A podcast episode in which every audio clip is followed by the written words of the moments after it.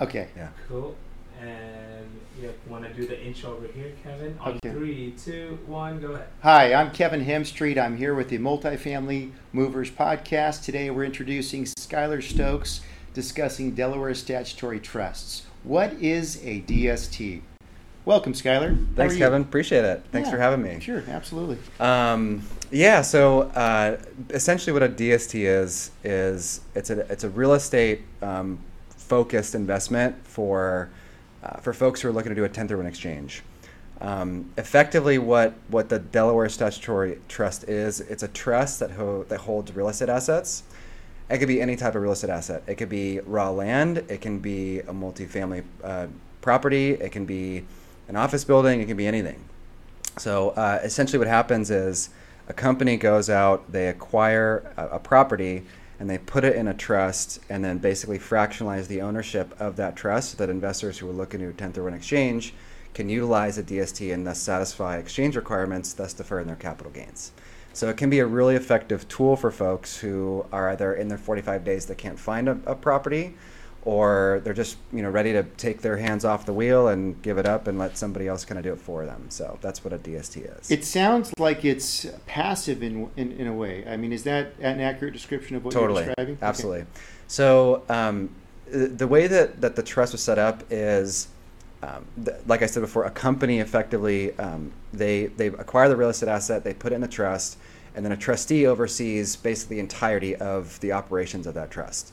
So there's an asset manager on there. Investors who jump into the trust effectively have zero responsibility because it's all done by the third party, so it's 100% passive. Mm-hmm. They have no responsibility with regard to acquiring or trying to get any of the rent. No trash responsibilities, no tenant responsibilities, nothing like that. It's all done by the third party for them. So is this an investment that would be eligible for a 1031 exchange?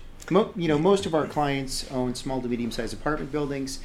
They're looking for that next leap into something that might be passive at some stage of their career. And it sounds almost like a triple net lease type property, other than the fact that it's a group investment, more or less. Is that an accurate description? Yeah, that's absolutely right. So in this case, investors who, like I said before, they're trying to find a replacement property. Currently, the way that the rules are written in the eyes of the IRS, you can utilize a Delaware statutory trust to satisfy exchange requirements. Okay. So the way that they wrote it in the code basically says yes, like it qualifies for a 1031 exchange.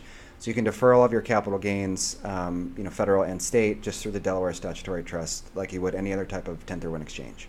Now, what are some of the considerations if I'm an investor? Let's say I own an 8-unit apartment building, and I'm looking to get into something that's passive.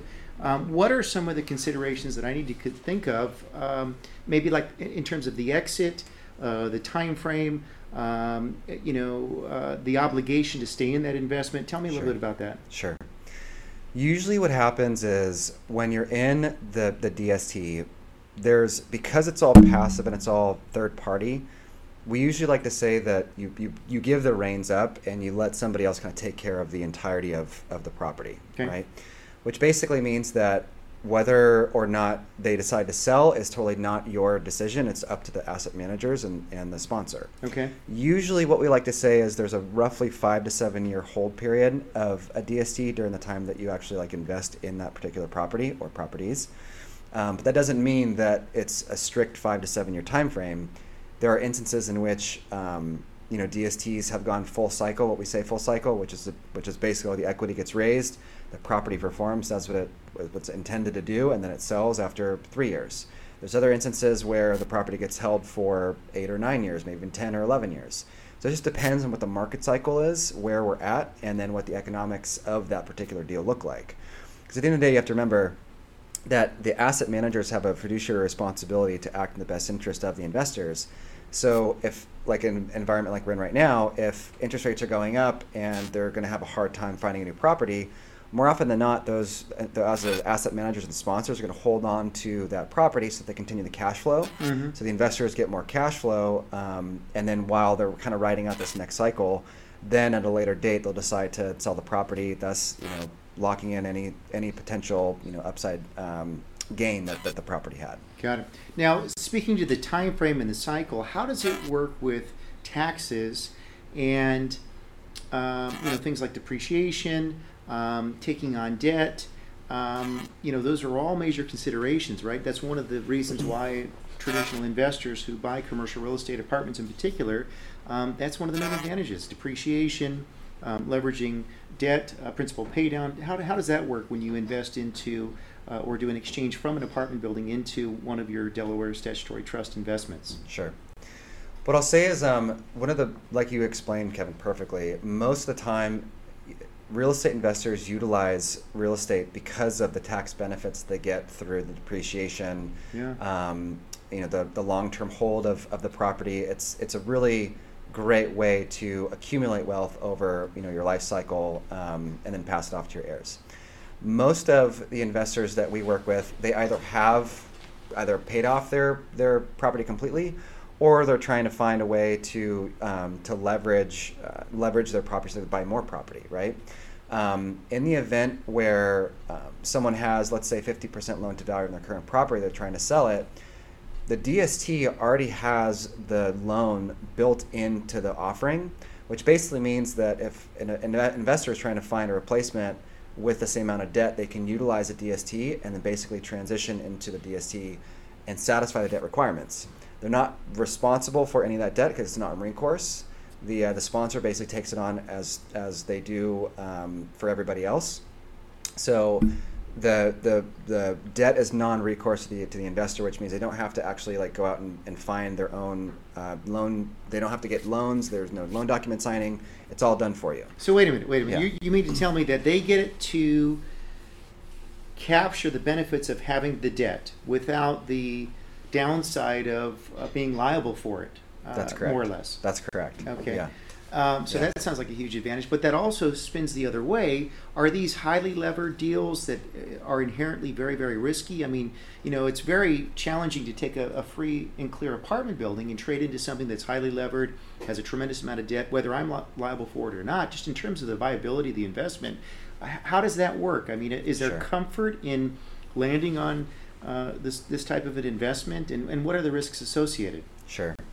Most of the DST structures that we're looking at, I personally am a big fan of multifamily right now. I think multifamily is I think as an asset class where we're at right now, the shortage of housing around the country, I think it's a great property asset class to be in.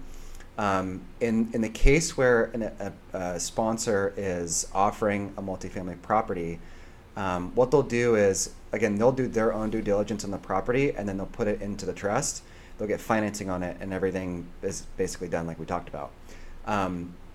In order for them to feel comfortable and investors to feel comfortable, there's a certain debt-to-service coverage ratio that they basically run through with all the expenses and fees and everything else. So most of the DSTs that we look at in the multifamily space, for me, I would feel comfortable with a certain debt-to-service coverage ratio for investors. So, of course, in any sort of investment, there's going to be some sort of risk, right? Whether it be market risk or tenant risk or things like that. Sure. But these sponsors, they're some of the largest companies in the real estate business. Mm-hmm. So they have a lot of experience in actually checking these deals out, and before they even bring them to market, they're doing tons of underwriting to make sure it's actually going to be a viable property. Well, that brings up a really good point. So it's safe to say that they basically stress test these investments going into them prior to acquiring them. They underwrite them, they assess the risk, and then based on that, then they acquire them and then offer them in this kind of fractured capacity. Is that an accurate kind of description? Yeah, absolutely. Most of the deals too, they'll the sponsors were actually write out a pro forma for about 10 years. Just to show you, here's what their projections are, here's what their rent growth is expected to look like. And it looks very similar to every other type of pro forma when you're doing some sort of due diligence and analysis. Okay. But because they are securities, these are securitized by their structure, they go into a lot of detail with each of the expenses that they expect over the next 10 years. So when you're doing all these analyses, you can see, at the very bottom line, here's what the net would look like for the investors, including all the expenses and costs and fees, and then the tax equivalent yield of that property as well. So So getting back to the kind of the stress testing and the front end evaluation that you folks do before sending it and offering it to prospective clients, this is a product that cannot be sold by a real estate broker. This is governed by the Securities and Exchange Commission, correct? And that's what differentiates who I am sitting here as a real estate broker and you as a securities broker dealer, more or less, right? Yeah. Can you explain to me a little bit about that higher level of oversight and how it's governed differently than, say, a traditional bread and butter apartment investment? Sure. So each DST falls under the SEC rules, and the SEC is the Securities and Exchange Commission. We, as brokers, investment advisor brokers and registered representatives, we have rules that we fall under through FINRA, which is the Financial Industry Regulatory Authority. So what happens is these deals, these DSTs, they're created by these sponsors, and what they do is they have their own due diligence on their own properties. Then they send them out to third-party fact checkers to make sure that the property is actually what they say it is, and here's what everything looks like. Then from that point, it goes to our to our broker dealers, who do another round of due diligence to make sure that the property is actually good too.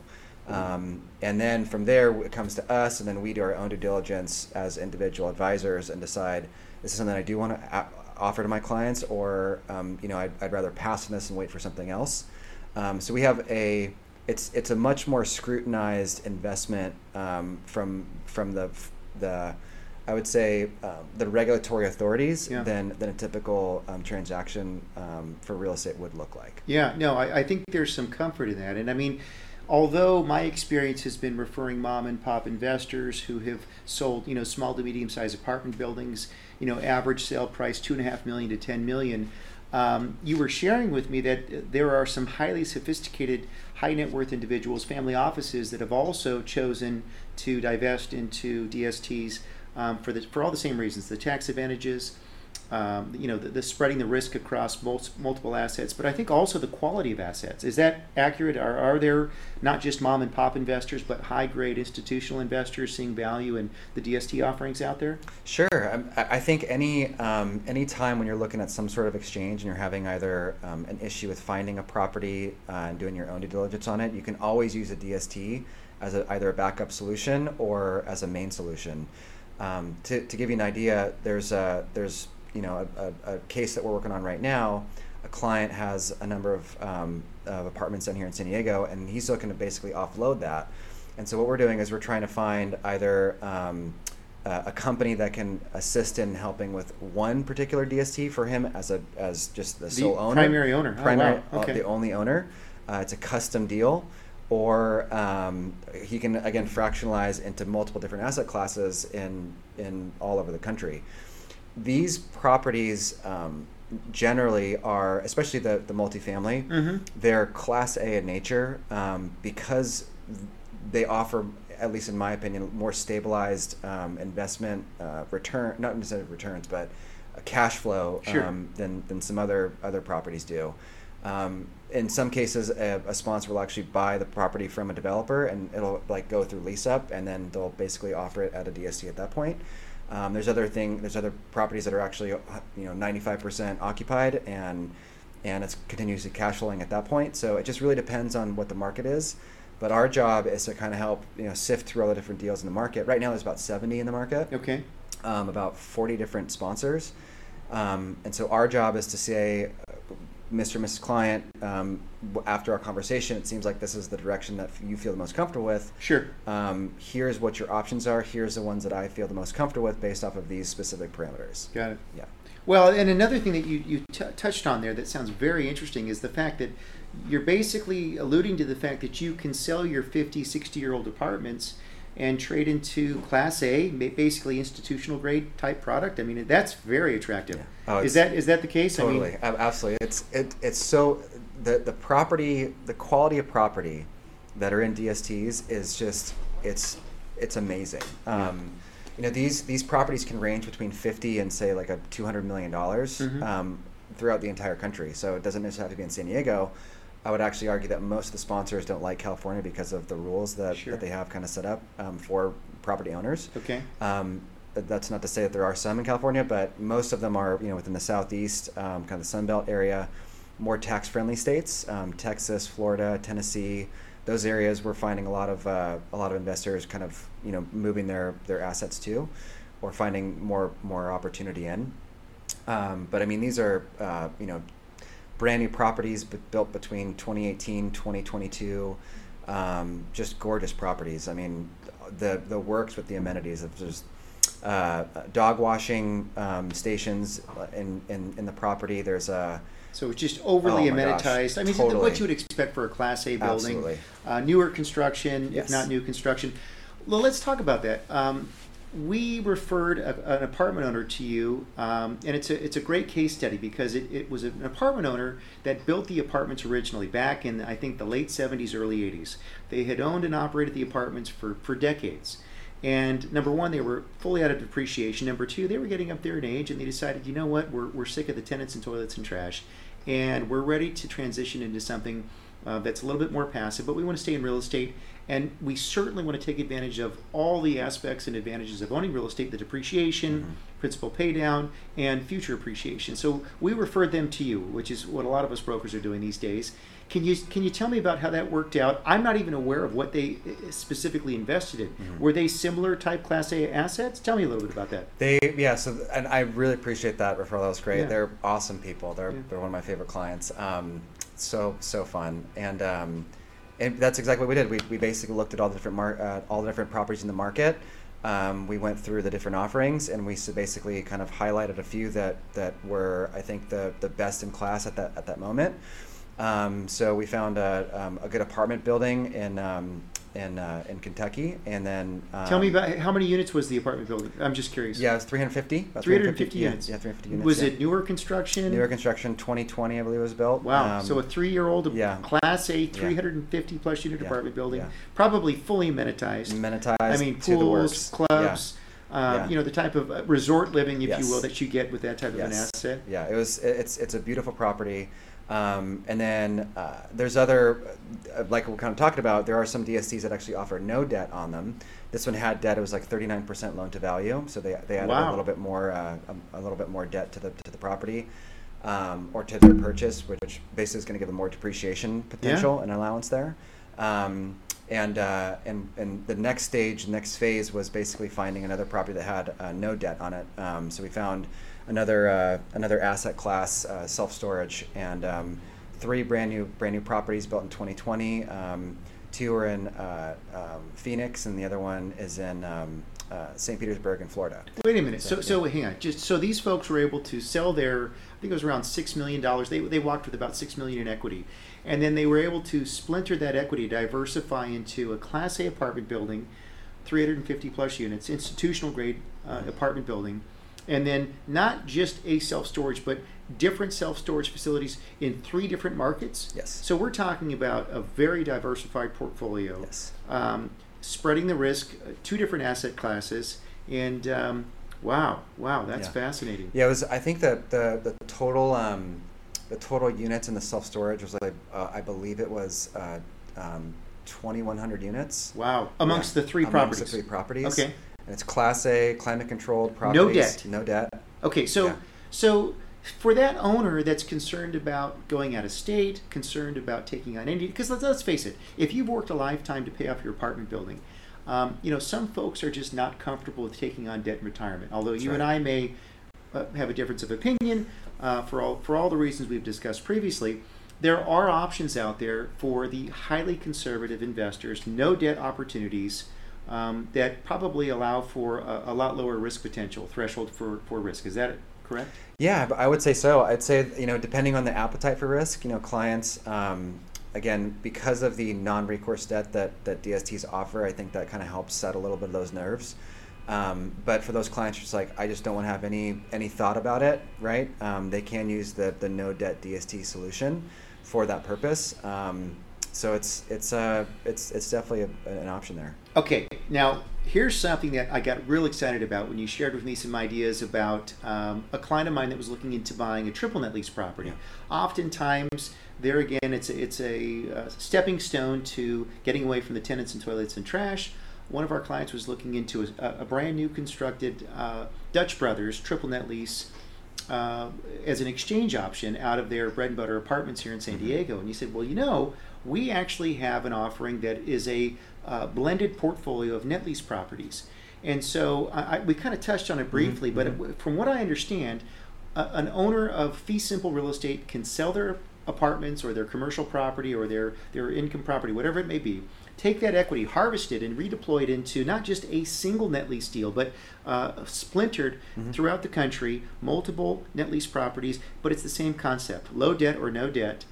These are true triple net lease properties. Taxes, maintenance, insurance is paid for by the tenant. These have guaranteed leases in place. I would assume they're traditionally corporate-backed, not necessarily franchisee. Right. Corporate-backed. So these are the bond grade tenants, if you will, that we look for when we're looking for net lease properties for our clients. So I mean that's huge. I mean that's a whole new avenue where a client doesn't have to be pigeonholed into one property in a particular town in a particular area with risk. I mean there's tremendous risk. They could take that $2 million of equity and splinter it amongst 5, 6, 7, 8 different properties. Is that right? Absolutely. Tell me a little bit about that. Sure.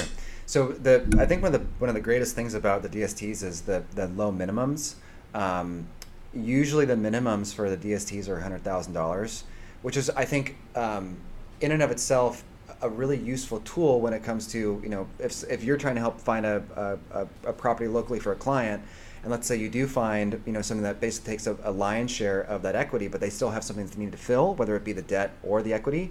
You can use a small amount of that to basically get into the DST, thus satisfying not only their debt but the rest of the equity.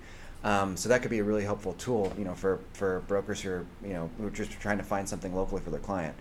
In the event of someone trying to look for something like a triple net lease, there are portfolios that we have offered right now where there's 10 or 14 different properties in 14 different markets, and just like you said, they're bond grade tenants, and 10-year, 15-year leases on the property.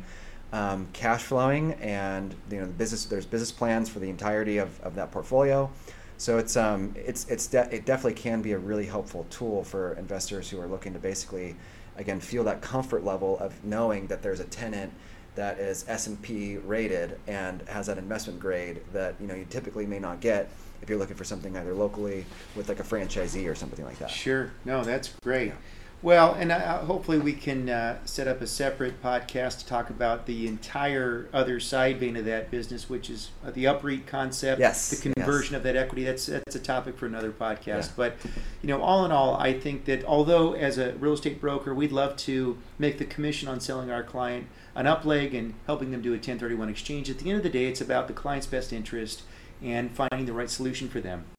And I've just been just amazed at the handoff that we've been able to do with you, and the end result has been fantastic. So and I appreciate it, Kevin. It's been a really fun experience helping your clients out. I think it was a really fun time, and they're awesome. So I mean you have great clientele. Awesome. Great clientele. We appreciate that. Yeah.